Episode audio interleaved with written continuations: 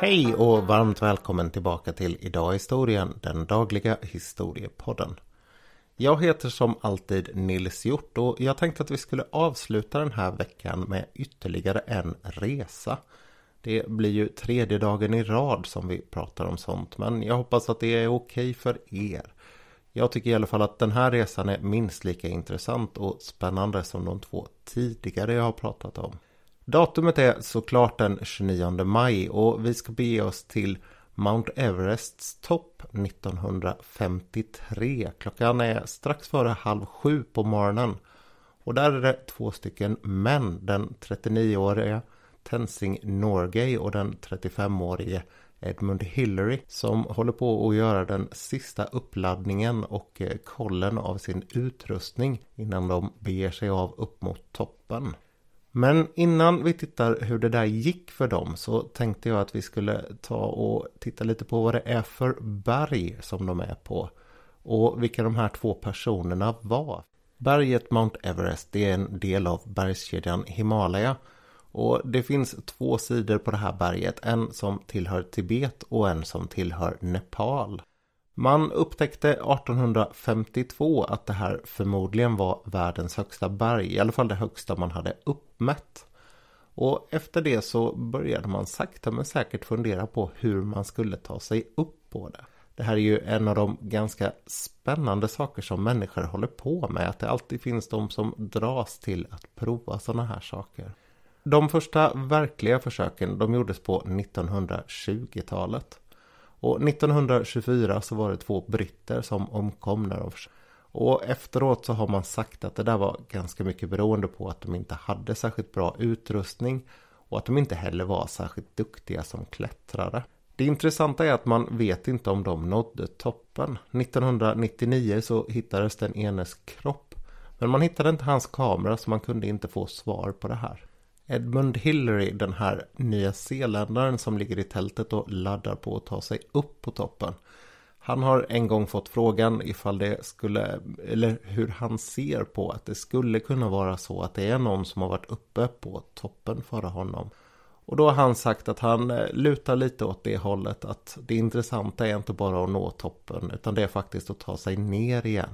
Och det är så här som han blir känd. Han är en väldigt jordnära, väldigt eh, skämtsam och samtidigt eh, ganska rättfram person.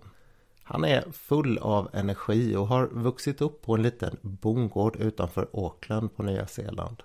Hans pappa han odlade bin och Edmund han var lite sådär bonnig. Han flyttade in eller fick gå i skolan inne i Auckland när han blev äldre. Och han trivdes inte. Han var en lite udda särling, väldigt blyg. Men på en skolresa när han var 16 år gammal så kom han till bergen för första gången. Och det gillade han. Där märkte han hur kul det var att vandra och åka skidor. Och ganska snart så skulle han upptäcka att det bästa som fanns det var att klättra i berg. Och det här var också någonting som han var rejält duktig på. Samtidigt så när han var i den här åldern så började kroppen utvecklas ordentligt och han blev en väldigt stark och uthållig man på 195 cm när han var färdigväxt. Han fortsatte med det här biodlandet ihop med pappan för att kunna få så mycket tid som möjligt att klättra. Det gav ju ett halvår fritt i taget. Och han slipade på sin teknik och det är också en period här när bergsbestigningen inte är särskilt väl utvecklad. Så att det finns ju väldigt mycket att lära sig och väldigt mycket nya redskap att prova och sådär. Han blir väldigt duktig och sen kommer andra världskriget. Han vill egentligen inte ställa upp i armén men efter att han ser hur det går när japanerna rycker fram så ställer han upp och går in. Han blir navigatör i flygvapnet. Han kommer bli skadad men han bestämmer sig för att ta sig tillbaka och kunna klättra igen och det gör han.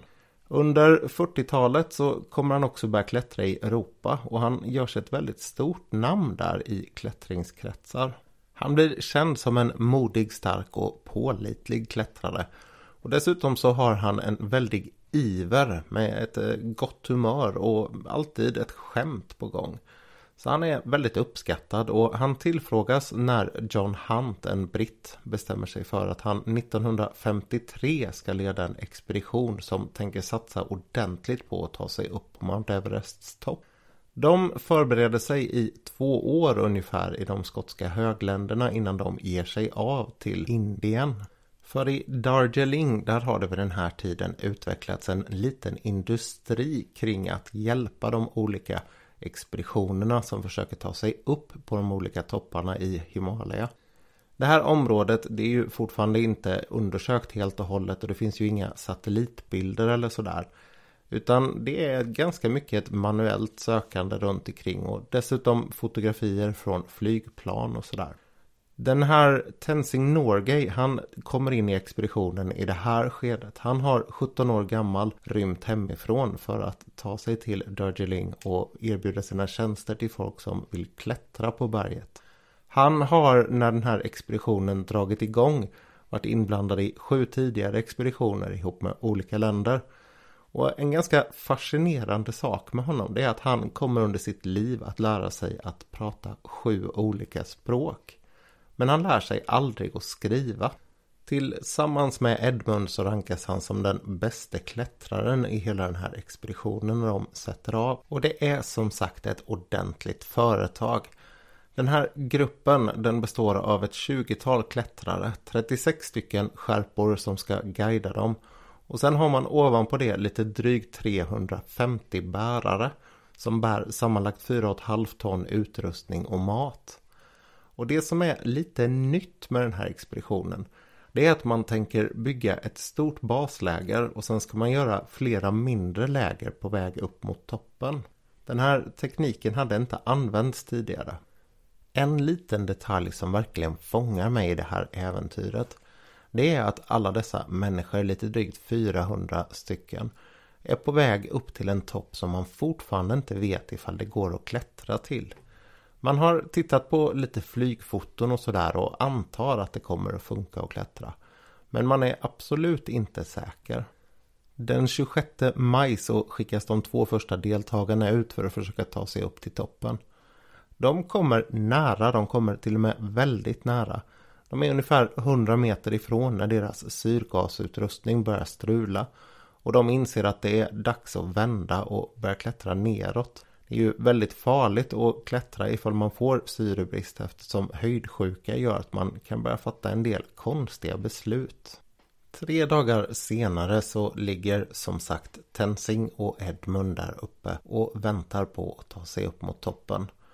De har ransonerat sin syrgas för att få den att räcka så länge som möjligt och det har inneburit att de har sovit mellan 11 och 1. Sen har de varit vakna mellan 1 och 3 och druckit en väldig massa varm lemonad därför att man vill hela tiden hålla sig med en bra vätskenivå när man ska göra såna här saker. Och dessutom så är det ju bitande kallt och blåsigt så att de vill ju såklart hålla sig varma. Sen sov de ett pass igen mellan 1 och 3. Och efter det så var det dags att sätta igång och äta och värma sig. De förbereder sig där i ungefär 3,5 timme. Och en av de sakerna som sker det är att de sitter och smälter en väldig massa is för att få med sig mer vätska. Och att eh, Edmund han måste mer eller mindre grilla sina skor. Så att de går att eh, ta på sig och använda igen. När de sen ger sig av så är de klädda enligt lager på lager-principen. Längst in så har de ull och ytterst så är det dunjacka och dunbyxor som gäller. De har även tre par handskar och tjocka glasögon på sig för att skydda ögonen. Och för den som vill följa lite sådär på en bild hur de klättrar så har de sitt läger nere vid sydspetsen ungefär. Och sen börjar man gå uppåt. Den första biten är ganska flack men det är hård och isig snö som är svår att gå på. Till slut så kommer man till ett område där de andra, de här två som misslyckades några dagar tidigare har valt en väg som är lite säkrare men lite jobbigare att klättra. Eller lite säkrare är väl en underdrift. När Hillary och Tenzing står där då frågar Edmund eh, sin skärpa hur han tycker att man ska göra för den här långa slänten som de ska ta sig upp för. Den är ganska mjuk så det går inte att sätta isyxan ordentligt i den. Och om man halkar så är det ju ganska svårt att få fäste igen då. Dessutom är det risk för att man drar igång en lavin. Och svaret han får är very bad, very dangerous. Väldigt dåligt, väldigt farligt. Så han säger igen, hur tycker du att vi ska göra? Ja, det bestämmer du, säger eh, Tenzing. Och då börjar han klättra upp. Sen får han hjälpa Tenzing upp för den där. Och de blir ganska nöjda att de har tagit sig upp. För sen kommer det en lugnare bit igen. Och den här delen den är numera känd som Hillarys Step. Just för att det är en väg som han räknade ut och tog och som man idag fortfarande använder. När de väl har gått de sista hundra metrarna upp till toppen så skakar de hand och kramar om varandra. De gör ett litet hål där eh, Tensing lämnar lite mat till bergsgudarna och där eh, Edmund Hillary stoppar i ett krucifix han har fått med sig av John Hunt, den här expeditionsledaren. Sen så gör de en liten bänk var att sitta på i snön och så eh, sätter de sig och äter en stund. De är kvar där uppe i en kvart ungefär. Och det var väldigt länge, alltså i flera år, oklart vem av dem som var först uppe. Det var ingen av dem som ville säga det utan man sa bara hela tiden att vi gick upp samtidigt. Det har senare i efterhand visat sig att det inte stämmer utan Tenzing Norgay har sagt att det var Edmund som var först upp. Och det finns en ganska häftig uträkning som är värd att ta upp i det här läget. Han står alltså på världens högsta topp, den absolut högsta punkten som finns på jordens yta. Men han är inte så långt ifrån jordens mittpunkt man kan komma. Därför att jorden är ju inte perfekt rund utan den är lite tilltryckt uppe vid polerna och så blir den ju bredare runt ekvatorn. Och det finns ett ganska högt berg i närheten av Hawaii som är längre ut från jordens mittpunkt men alltså då över havet inte är lika högt som Mount Everest. Bara en liten intressant parentes där. Klättringen ner den löper smidigt och när de kommer tillbaka till lägret så är de riktigt, riktigt trötta. Det första Hillary säger det är We knocked the bastard off. Och det betyder väl ungefär att vi fixade den jäkeln om man översätter det till svenska. De har med sig dels en nyhetskorrespondent, de har också med sig en filmare på den här eh, expeditionen. Och man ser till att få iväg nyheten så fort det går. Vilket 1953 innebar att man skickar iväg den så kommer den till London den 2 juni. Och den 2 juni var ju speciell 1953. För det är då som drottning Elisabeth den andra kröns, drottningen som fortfarande sitter kvar. Det här datumet kan vi ta en liten rolig parentes där också. Det är valt därför att det meteorologiskt statistiskt visar sig vara den dagen som det regnar minst i England. Och givetvis när hon kröntes så regnade det. Det är ju England så vad trodde de? Tenzing, John och Edmund de blir allihopa världsstjärnor efter det här. Störst, störst förändring så har det här naturligtvis på eh, Tenzings liv. Han går ju ifrån att ha varit en person som har fått tigga till sig att hänga med på olika expeditioner till att bli en världskändis belönad med en massa olika medaljer och ordnar. Och sen börjar han jobba där nere i Darjeeling som fältlärare vad det gäller att eh, utbilda guider och skärpor. Han kommer leva ett ganska gott liv och han släpper dessutom en eh, självbiografi ett par år senare. John och Edmund de lägger alla sina pengar de tjänar på det här på olika typer av filantropi.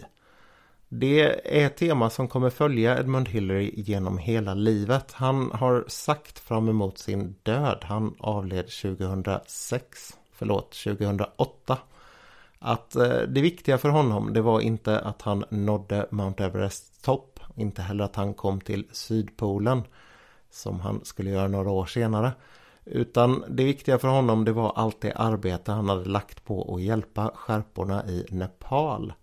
Han hade på olika sätt hjälpt till att bygga 27 skolor och en hel del sjukhus då. Dessutom så hade han faktiskt engagerat sig en hel del i politik i sitt hemland. Dessutom så var han engagerad i att stoppa såna här provsprängningar med kärnvapen i Stilla havet och att man dumpade en massa avfall och sånt i havet.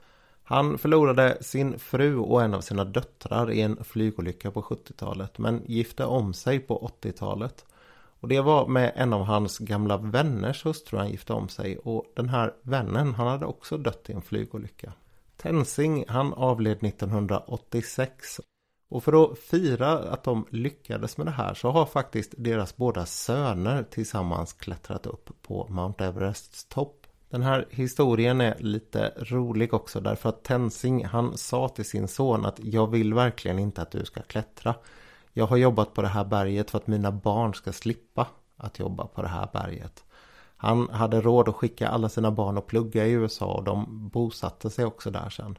Men han kunde inte stoppa sin son från att klättra. Och förutom sönerna så är det såklart många andra som har följt dem upp på Mount Everests topp. Det är ganska talande för utvecklingen hur många det är som har gjort det. Som jag sa tidigare så var det mellan 1924 och 1953 13 personer som dog när de försökte. Sen från 1953 när de här båda klarade det och fram till 1973 så var det 38 personer som klättrade upp. Samtidigt omkom 28. 1973 till 1996 med betydligt bättre teknologi och kommunikationer. Sen samtidigt så hänger det här också på att man förändrar gränserna och eller alltså inte gränserna, man öppnar gränserna och gör det lättare att få visum och sådana här saker. Ehm, då är det 638 personer som klättrar upp under nästa dryga 20-årsperiod. Och dödssiffran den sjunker ganska rejält också. Det är 120 som dör där. 1985 så är det också den första så kallade kommersiella klättringen. Därför att det finns två stycken kritiska passager. Den ena det är den här Hillary Step och om man bara tar sig förbi dem så om du är hyfsat vältränad så kan du ta dig upp med hjälp av skärpor. Vilket har gjort att en hel del rika personer har gjort det här. Det har senare följt ungefär 600 personer till efter 1996. Och av dem så har det faktiskt varit under 100 dödsfall. En liten udda sak med det här är ju också att det är väldigt sällan man tar med saker ner från Mount Everest. Så det ligger en hel del skräp och stora syrgasflaskor och sådana här saker. Men det är också en hel del personer som sitter där döda. Vilket tydligen ska ge en ganska speciell prägel åt vandringen upp mot toppen. Och sist men inte minst, en ordentligt konstig historia finns sammanvävd med den här berättelsen. 1995 så är Hillary Clinton i det här området och hon ska kika på Mount Everests topp. Hon träffar då, och det verkar faktiskt som att det var av en ren händelse, Edmund Hillary. Och medan de står och pratar så berättar hon för honom och allt pressfolk där att eh, hon är faktiskt döpt efter Hillary.